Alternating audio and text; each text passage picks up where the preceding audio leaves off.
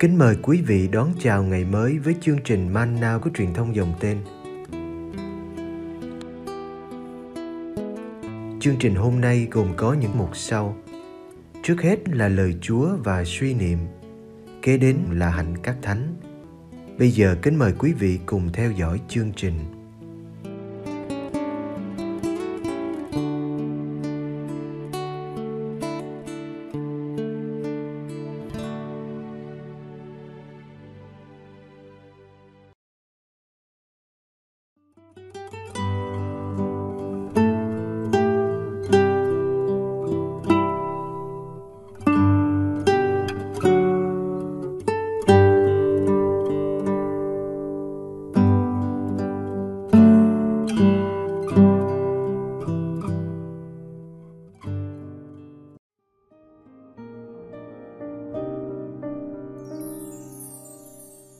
Nhận xét thời đại. Luca chương 12 từ câu 54 đến câu 59 Đức Giêsu cũng nói với đám đông rằng, Khi các người thấy mây kéo lên ở phía tây, Các người nói ngay, Mưa đến nơi rồi Và xảy ra đúng như vậy. Khi thấy gió nồm thổi, Các người nói, Trời sẽ oi bức Và xảy ra đúng như vậy.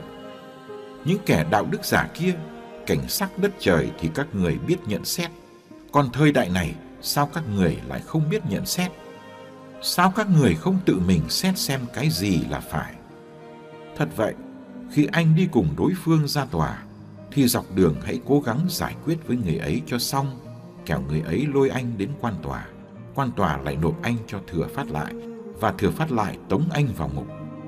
Tôi bảo cho anh biết, anh sẽ không ra khỏi đó trước khi trả hết đồng kẽm cuối cùng.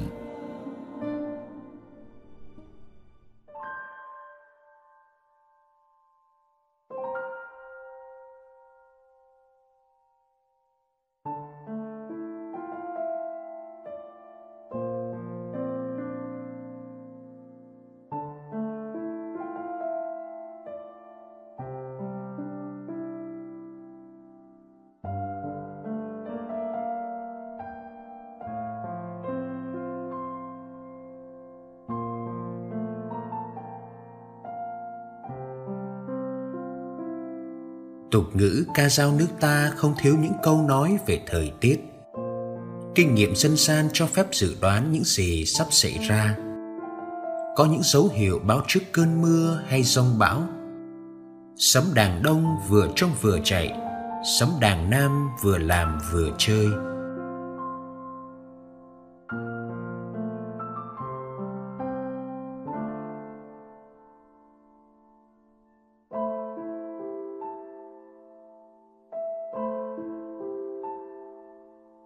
Người dân nước Palestine cũng có những kinh nghiệm tương tự. Mây kéo lên ở phía tây là mây đến từ biển Địa Trung Hải. Khi thấy mây từ biển tiến vào, người ta đoán mưa đến nơi rồi. Khi thấy gió từ phương Nam thổi đến, luồng gió nóng từ vùng núi Ả Rập, người ta biết ngay thời tiết sẽ hết sức oi bức và xảy ra đúng như vậy Đức Giêsu nhắc lại câu này hai lần. Ngài cho thấy dự đoán của dân chúng về thời tiết ít khi sai. Họ khá bén nhạy trước những dấu hiệu thay đổi nhỏ của trời đất.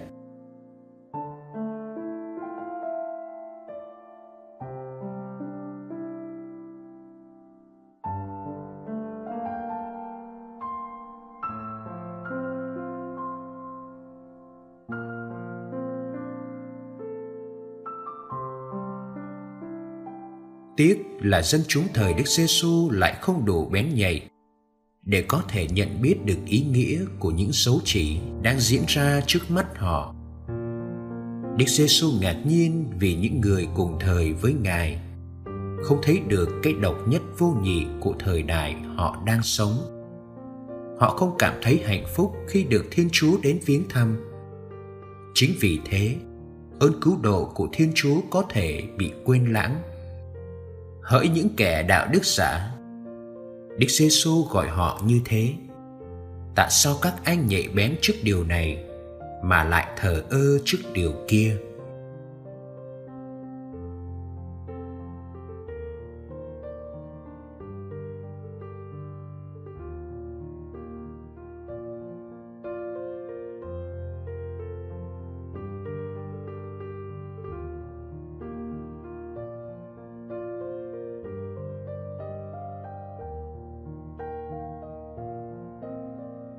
Thiếu bén nhạy về mặt tôn giáo cũng là cơn bệnh của con người thời nay. Thiên chúa vẫn nói với con người hôm nay qua các dấu chỉ. Vấn đề là, làm sao đọc được ý nghĩa của những dấu chỉ đó? Thiên chúa không hiện ra để dạy con người biết tôn trọng trái đất. Nhưng những hậu quả mà con người phải chịu là lời nhắc nhở của ngài. Khi trái đất ấm dần lên khi băng tan ra và mực nước biển dâng cao. Một số phần đất của quê hương ta sẽ bị chìm dưới nước. Khi người dân chặt phá rừng, thì lụt lội và hạn hán là chuyện dĩ nhiên. Cơn bệnh của thế kỷ cũng có thể là một lời nhắc nhở. Thiên chúa mời gọi vợ chồng sống chung thủy trong hôn nhân và mời các bạn trẻ sống trong sạch trước khi lập hôn ước ngay cả cuộc khủng hoảng kinh tế toàn cầu cũng là một dấu chỉ. Con người được mời gọi, tìm ra những cơ cấu kinh tế vững vàng hơn. Để không bị một số ít nhà tư bản hay nước tư bản thao túng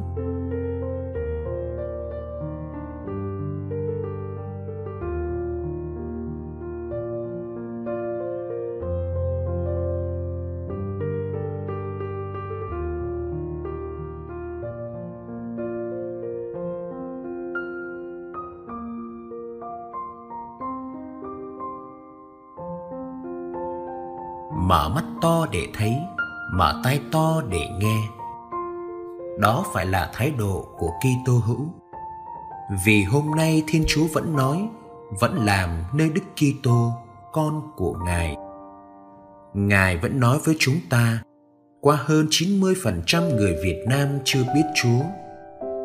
Ngài vẫn nói với ta, khi có những bạn trẻ Kitô hữu nghiện ngập, hư hỏng ngài vẫn mời chúng ta làm một điều gì đó cho bao người nghèo khó, cho trẻ em thất học, cho những phụ nữ lỡ làng, cho những người neo đơn. Chỉ xin cho ta được chút gió nhẹ của chúa trong đời ta.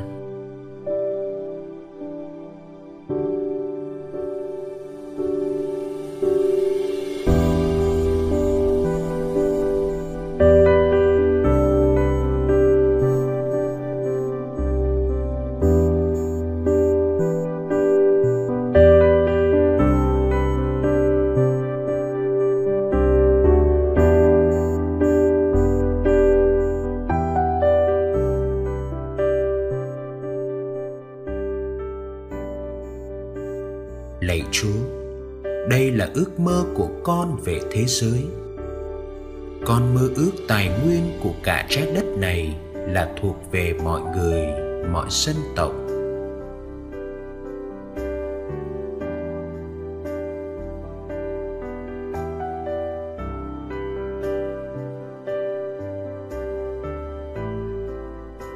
Con mơ ước không còn những Lazaro đói ngồi ngoài cổng bên trong là người giàu yến tiệc linh đình.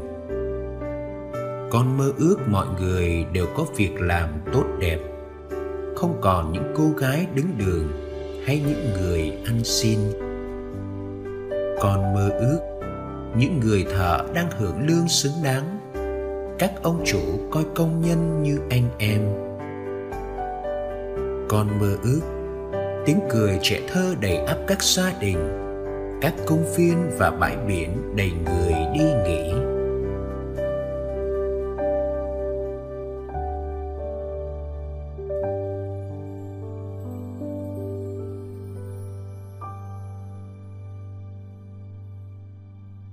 Lạy chúa của con con ước mơ một thế giới đầy màu xanh xanh của rừng, xanh của trời, xanh của biển và xanh của bao niềm hy vọng. Nơi lòng những ai ham sống và ham dựng xây. Nếu chúa đã gieo vào lòng con những ước mơ, thì xin giúp con thực hiện những ước mơ đó. Amen.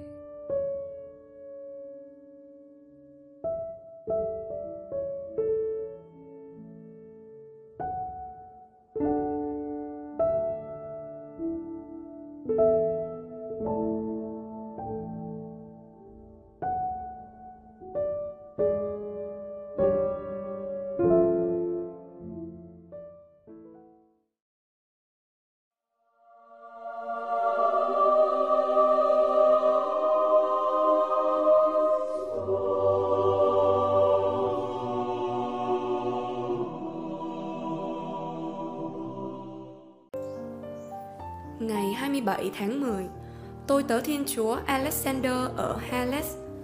Alexander là người gốc Anh, theo học tại một tu viện ở Hales khoảng năm 1210.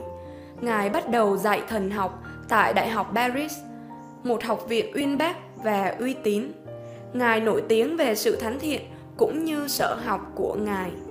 Để sùng kính Đức Maria, Ngài có lời hứa sẽ không từ chối bất cứ ai nhân danh Đức Maria mà yêu cầu Ngài. Một ngày kia, trong lần đi xin ăn, một tu sĩ Francisco đã nhân danh Đức Maria yêu cầu Ngài gia nhập dòng Francisco. Thật bối rối, nhưng Ngài đã giữ lời hứa và gia nhập dòng. Trong thời gian tu luyện, Ngài bị cám dỗ bỏ nhà dòng, nhưng trong một giấc mơ, Ngài thấy Thánh Francisco vác thập giá thuyết phục Ngài hãy kiên trì trong đời sống tu trì. Sau cùng, Ngài không còn bị kém dỗ ấy nữa. Khi là một tu sĩ Francisco, Alexander tiếp tục dạy đại học. Ngài giúp thiết lập những nền tảng căn bản cho phái kinh viện cũng như việc dẫn giải, bảo vệ chân lý đức tin của phái này. Ngài được vinh dự với những tước hiệu tiến sĩ bất khả bác bẻ và thầy các tiến sĩ. Thánh Bonaventura và Thánh Thomas Aquino là những người theo học với Ngài. Có lần, Thánh Thomas nói, chỉ có một thần học gia mà bạn cần vượt qua, đó là Alexander ở Hales.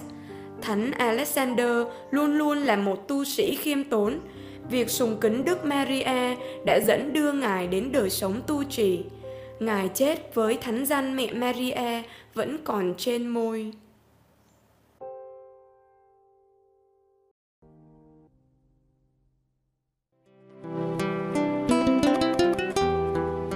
Cảm ơn quý vị đã theo dõi chương trình. Kính chúc quý vị một ngày mới tràn đầy niềm vui và ân sủng của Chúa và mẹ Maria.